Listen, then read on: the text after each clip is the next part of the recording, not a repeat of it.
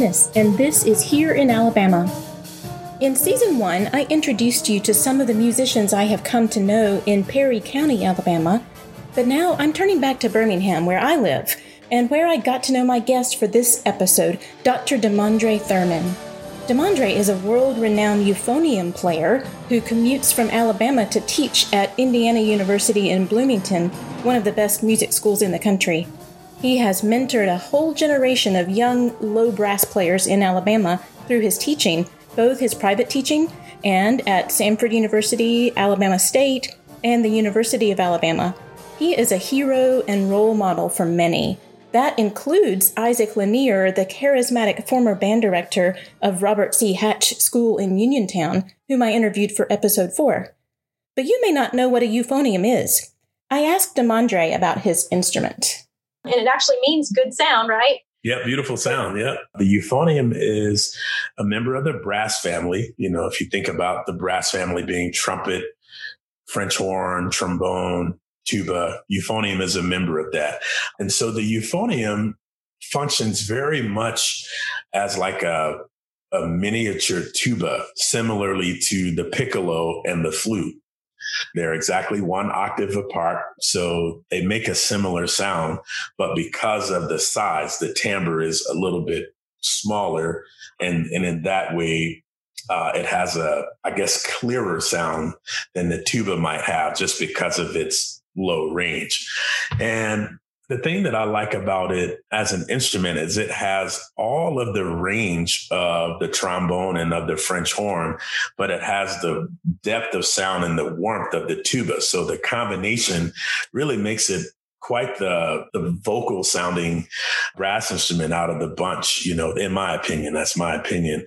And it has a lot of the same level of dexterity. That's the overall speed that you can play that a trumpet player might have. And so i feel like that combination of such a warm, rich sound with virtuosity at, at, its disposal makes it a pretty dynamic brass instrument.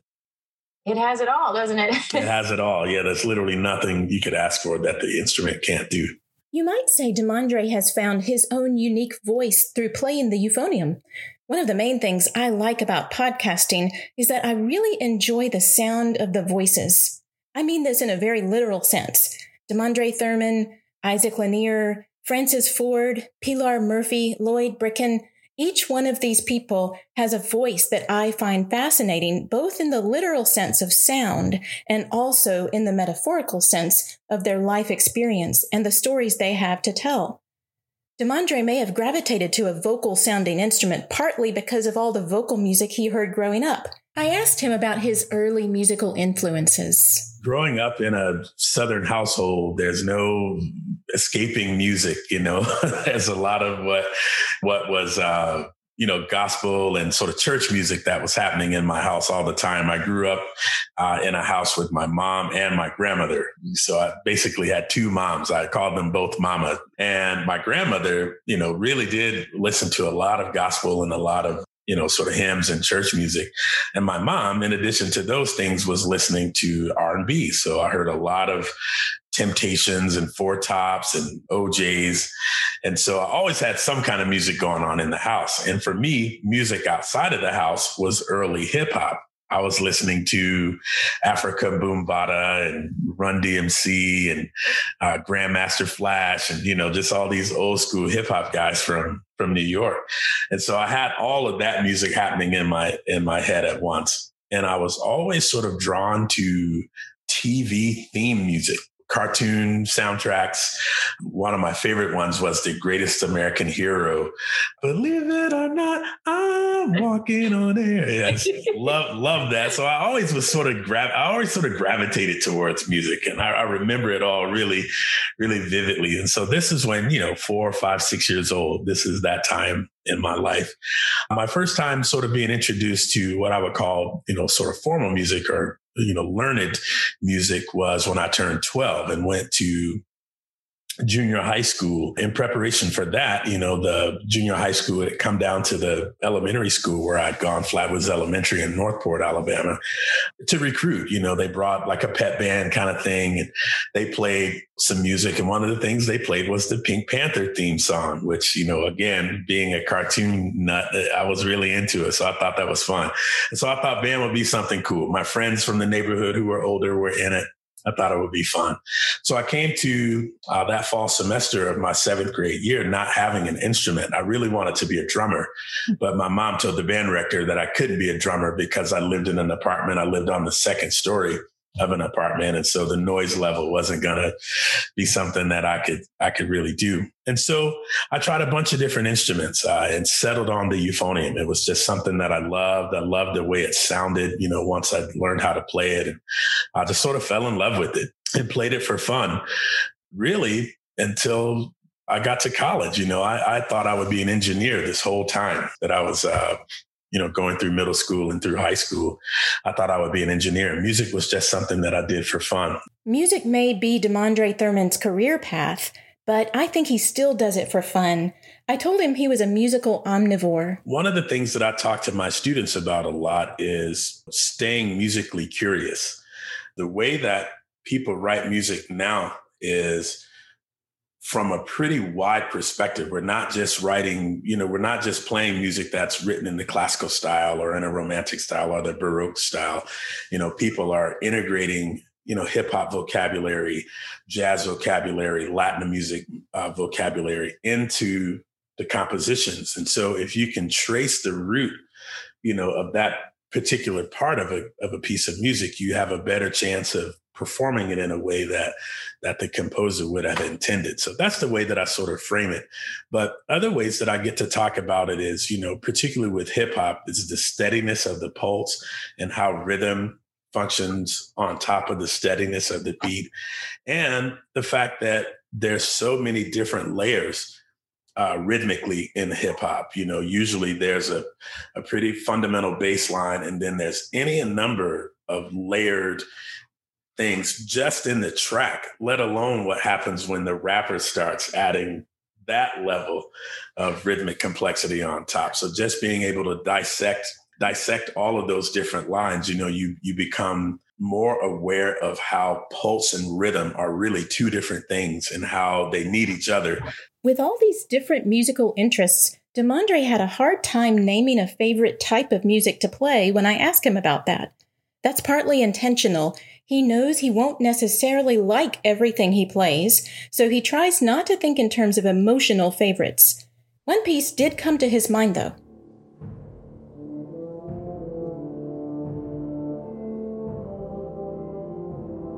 So there's a piece that I enjoy playing, I think, the very most. It's and it's because of some of the outside components. A, a, piece, a piece that I really enjoy playing is the Heritage Concerto. It's written by a friend of mine, Anthony Barfield. He's an African American composer uh, living in New York City. And strange to talk about the cross section of classical music and hip hop. He actually, you know, makes his living as a producer of pop and hip hop music. He wrote a piece that I feel like encapsulates the struggle of the African American male and the triumph that could be the African American male. And so he wrote it sort of based on the old uh, African sort of components, constructs of being an African American. He the first movement is entitled Building of the Pyramids, for example. And so you hear this constant you know, struggle. Everything feels like it's going uphill all the time. And there's this tension in the music that's really kind of palpable.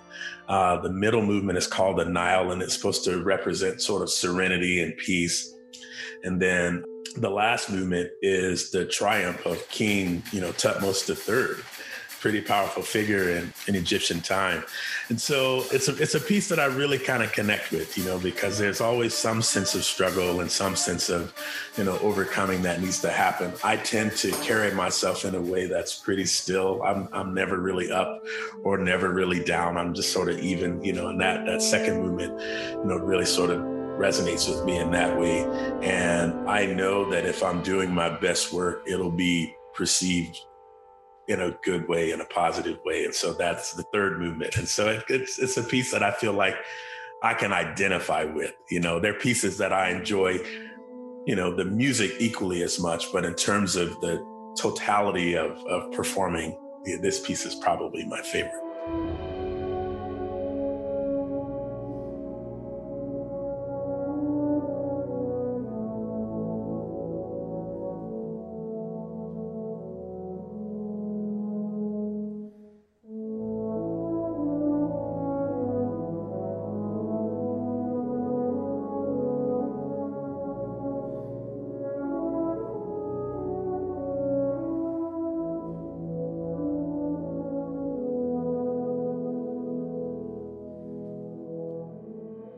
Part of the appeal of the Heritage Concerto seems to be its connection to the struggle of the African American male, as Demondre put it.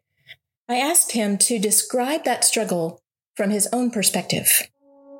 Well, the struggle is in some ways self explanatory. We saw it play out in a really major way uh, back in uh, March, uh, which with the passing of George Floyd, the murder of George Floyd. And I don't know the the, the full circumstances of, of, of that whole situation, but you know what we saw clearly, you know, was someone who wasn't trying to struggle to get away from the authorities or anything like that, and you know, it was literally killed.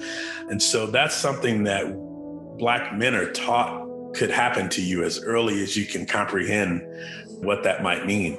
And so just carrying around the baggage of, you know, having essentially to be on your best behavior at any given moment or, you know, something life threatening, you know, might happen to you um, is, is kind of a, a tall order. That's a, that's a, that's a big ask for you to have to behave like that. Being a male, you know, that's that's just a part of it that I can identify with. You know, I've seen, you know, what, you know, my mom and my grandmother had to go through, both my grandmothers for that matter, had to go through, but I can't really identify with that. I don't I don't know what it's like to be in that situation. So I, I said male specifically because that's the one that I walk in. I literally can can uh, identify with that.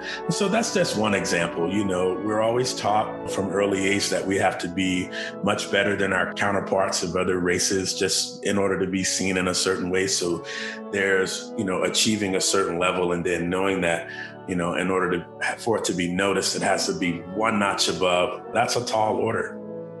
And the way that sort of cross sects with music is very much in the same way. Hey, you can learn all the notes, learn all the rhythms, turn all the phrases, play all the dynamics, but there has to be something special about it. You have to really make sure that what you're saying comes across. If if it's not, comes across as being genuine, being honest, you know, being vulnerable.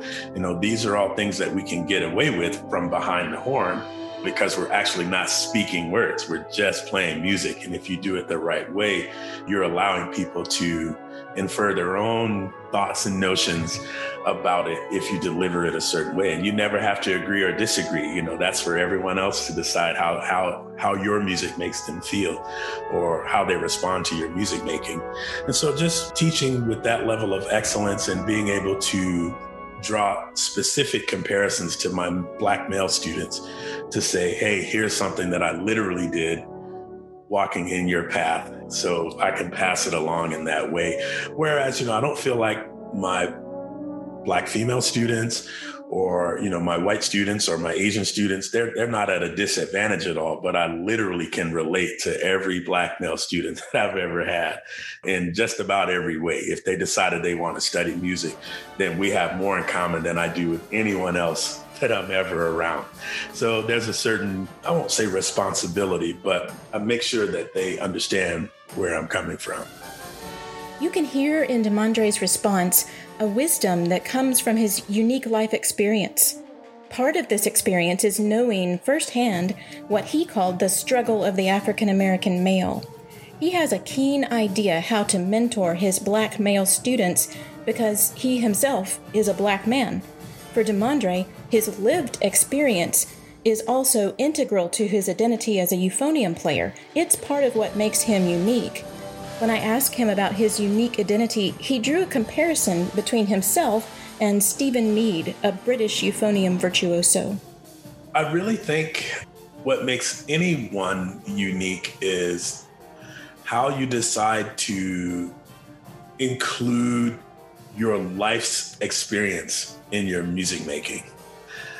And that that's kind of a broad answer, but what I mean by that is the music that I mentioned earlier in our in our talk, that music shows up in the way that I play. You know, I have a certain connection to African American music, black music that my British white counterparts just don't have. You know, Stephen Mead that hasn't spent any time with R&B music. He hasn't spent any time uh, with hip hop music. And, you know, when those references happen in modern music, he may not get those. Whereas conversely, when a brass band reference happens in a piece of music, modern piece of music, I'll miss that and he'll crush it and so, in order for me to be even more well rounded, I have to put my ears on Stephen Mead to see what choices he made on the same pieces that I play, because I might learn something just by how he chose to handle something. And I can decide whether or not I want to adopt that into my in, into my playing.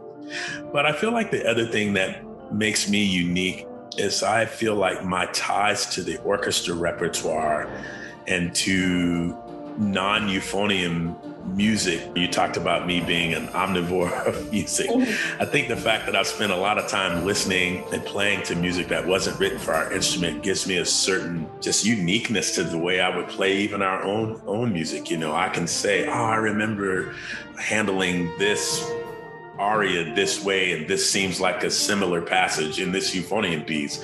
I'm going to treat it with the same level of care or whatever that i would have this piece. And i and if i hadn't spent any time with this piece i wouldn't have that perspective for this moment in a euphonium piece. The other thing that i think separates me specifically is i really don't care how people view my playing. And, and i don't mean that to sound harsh but i'm less worried about if I'm keeping up with the Joneses or not, you know, the people who I'm supposed to be rivals with.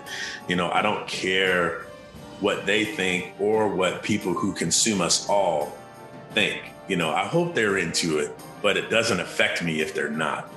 And so I'm never trying to please anyone other than myself. And so there's a certain honesty that comes out of that that's that's genuine it's not contrived. Whereas i feel like if i were trying to keep up pace with the people who were in my same sphere i might choose to play differently and even different repertoire and i'm just not willing to to do that you know? It's it's it's much easier to be who i am than to be who someone might want me to be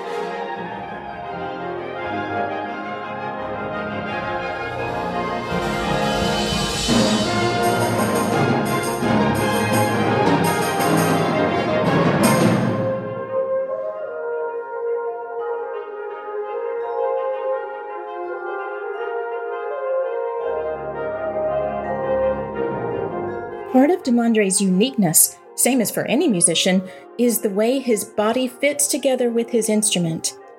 He has grown together with his instrument over the years, and he even has a mouthpiece named after him. When he told me how this came about, he used some terms that might not be familiar to non brass players. Embouchure is a French word that means how you shape your mouth to play a wind instrument. Buzz is a word brass players use, they purse their lips together and blow air in a way that actually makes a buzzing sound even without the instrument. In fact, brass players often practice by buzzing through the mouthpiece when it's unattached to the instrument. Trumpet players can also buzz just with their lips and no mouthpiece. Now, my son plays the euphonium and trombone, so I asked him to help me make sure I got this part right. He said, yes, trumpet players may even produce a buzzing sound without their mouthpiece, but as you get lower in the brass family, buzzing without your mouthpiece is associated with a pinched and constricted tone. You want to have a steady stream of air that causes the mouthpiece to vibrate or buzz. That's what will produce the kind of beautiful sound that gives the euphonium its name. To get the best sound, you really need a good fit between your mouthpiece and your mouth. Here's how Demondre got a mouthpiece designed especially for him. A lot of times, good things can come out of struggle. So, so, so I played throughout my undergrad. uh, degree, the mouthpiece of choice for euphonium players was called a Schilke 51D. Pretty stock mouthpiece. You can buy it at any music store anywhere in the world. And most of the well to do euphonium players in the 90s were playing on that mouthpiece. And so I tried to play it. I just couldn't make it work. I tried off and on to play it. I couldn't make it work. I finally settled on a mouthpiece my senior year that I ended up playing through my graduate degree, always knowing that it still wasn't exactly like comfortable to play, but it, it was the best thing that I could find at the time. And at the time, there were no real euphonium mouthpieces.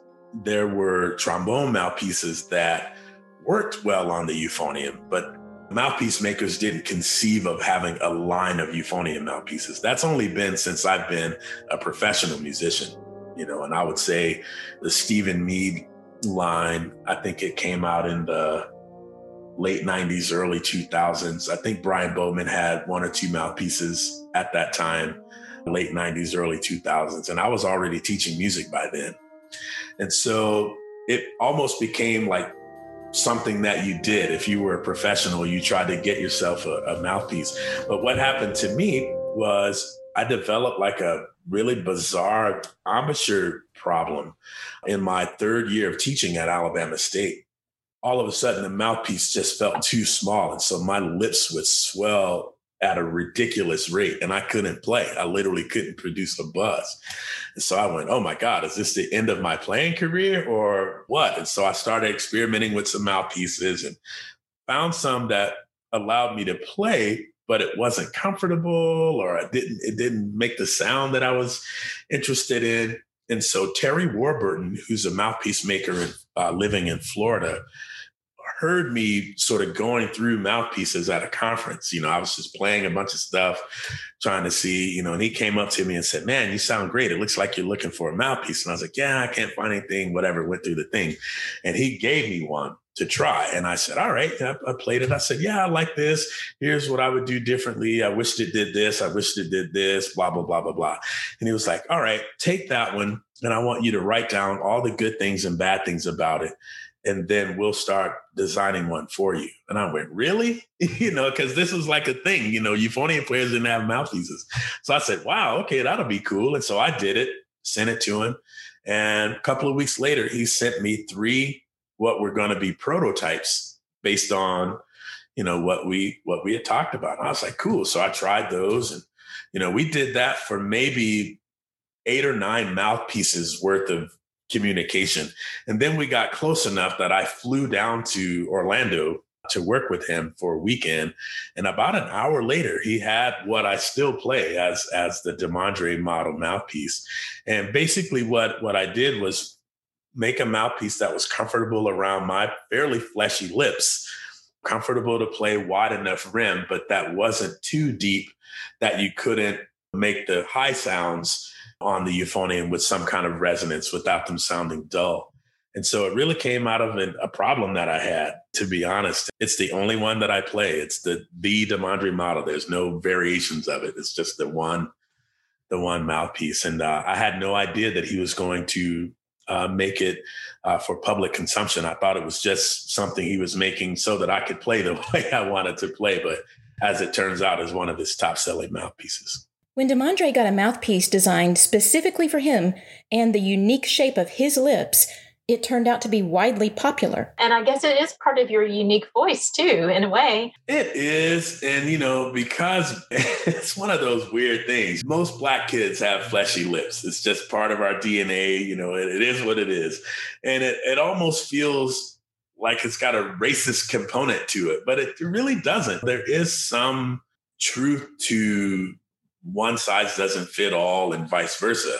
So yeah, there is some truth to that. You know, the way your lips are designed, the way your teeth are designed, all factor into how successful you'll be on the instrument. I have a really great student that I used to work with. His name is Norman Huynh. He's actually a pretty well respected American, young American conductor now. He spent five or six years as the assistant director of the Oregon Symphony, which is a major orchestra.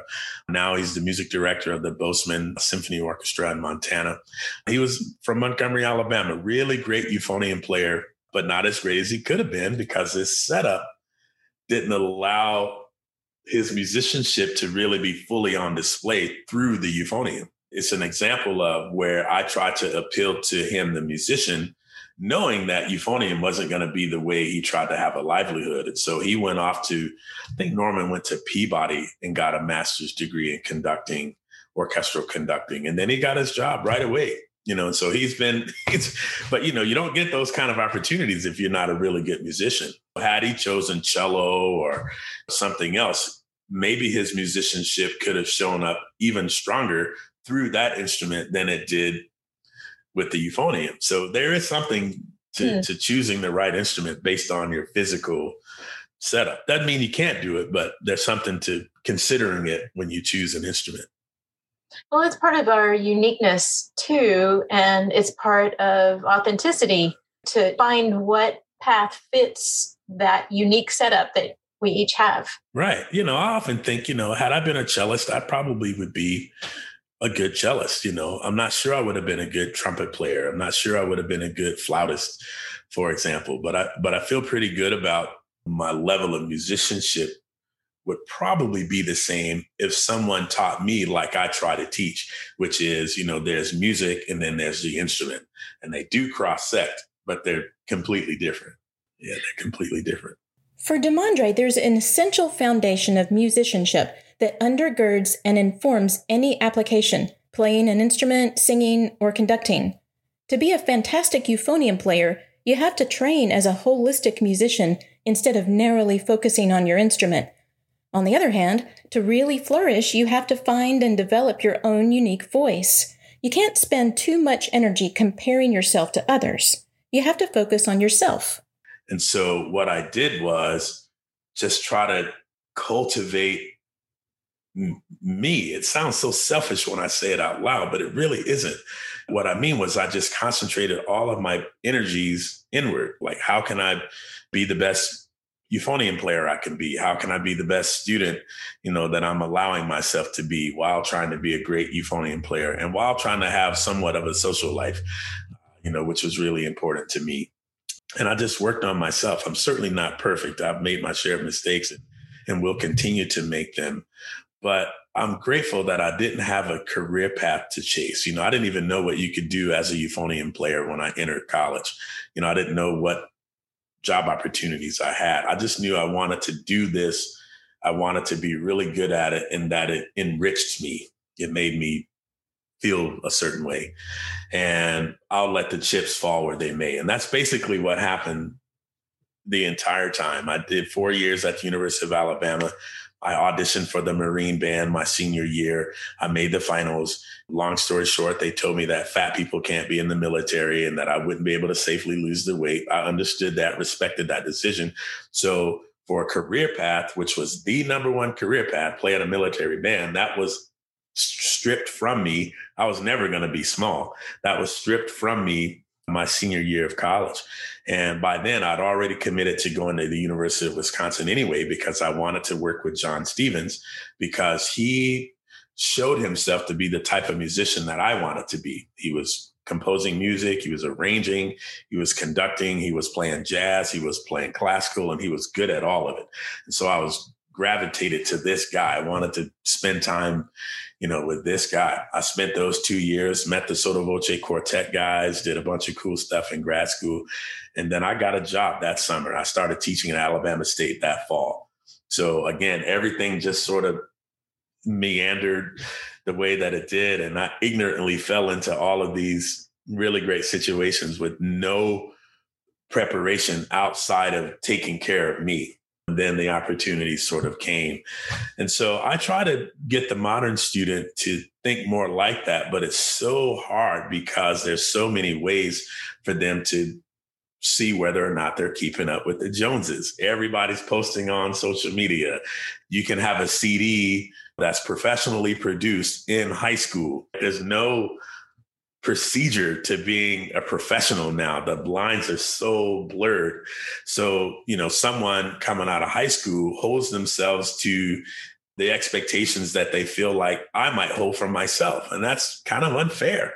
And I didn't have anybody like that to look up to not even look up to, but to try to measure up to as a high school you know, senior, you know, or even a college freshman or sophomore or whatever. But now the request I get the very most in my inbox is, is man, how do I get my high register to sound like yours?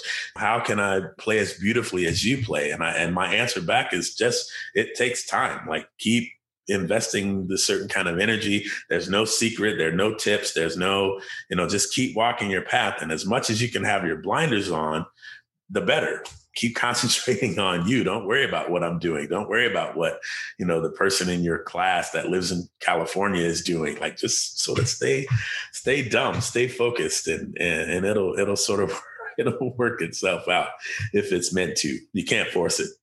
It's something of a paradox that Demondre got where he is by focusing on himself, but now so many others want to be like him.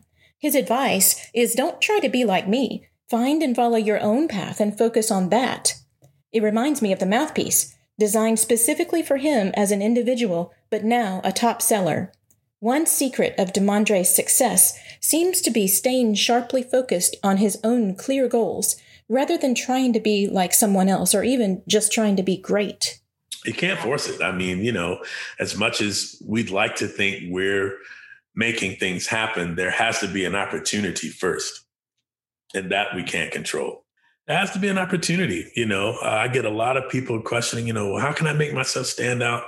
You know, th- this and that and the other. Stand out for what? Well, just in general, where there has to be something that you stand out in before you can stand out. Let's have the discussion once there's actually something in in place, whether it's a you know interview for a college teaching job or a orchestral audition or whatever it is. Like there needs to be something first. In the meantime, keep working on being better keep working on being better you know find find that thing that you can improve and try to improve on it at least at least be aware of it. If nothing else write it down. Look at that thing every day and go all right i got to get better at my low register. And then you can come up with a path to get better at your low register. And then it might show up when someone writes that concerto that exploits the low register. Then you'll be ready.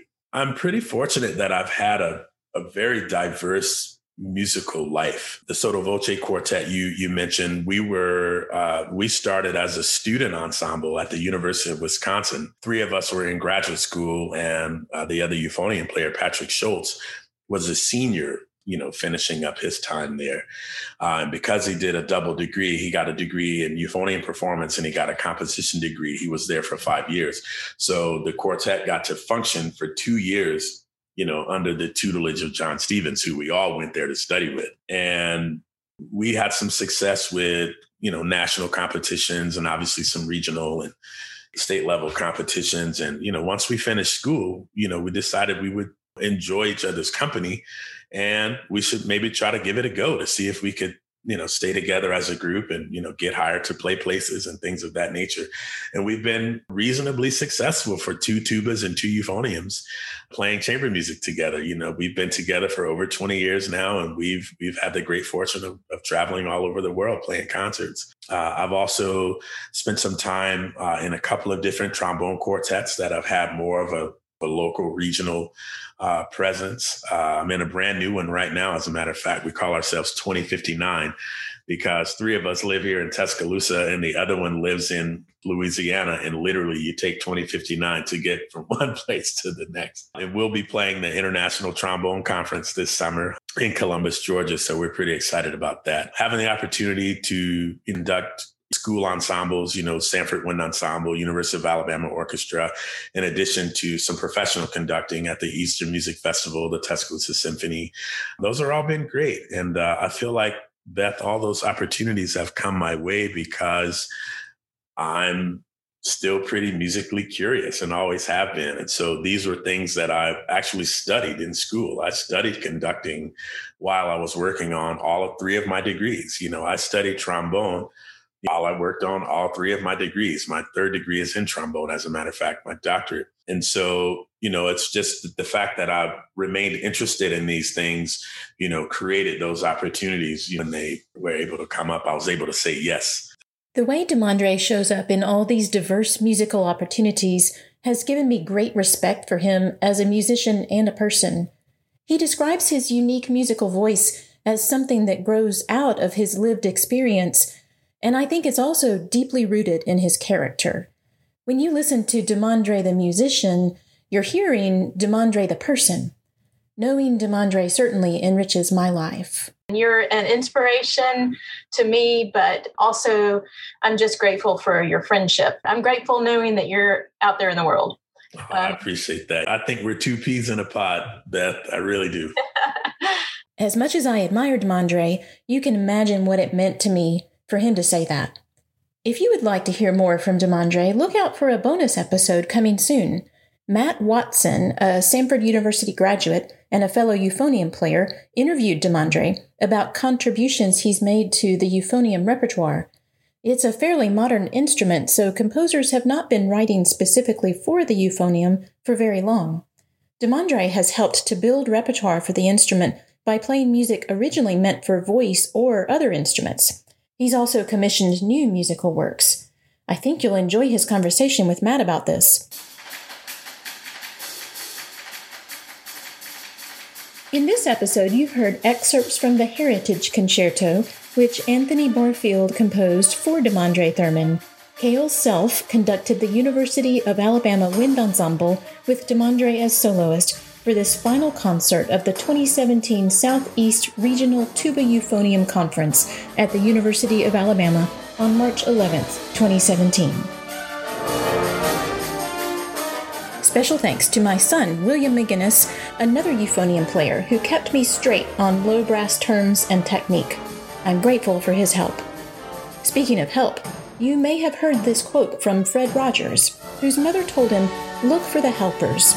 You will always find people who are helping. I've added some of my favorite helpers to the resources page on my website, hearinalabama.com. That's H E A R in Alabama.com. You can also hear my full interview with Demondre Thurman on my website. I'm Beth McGinnis, and this is Hear in Alabama.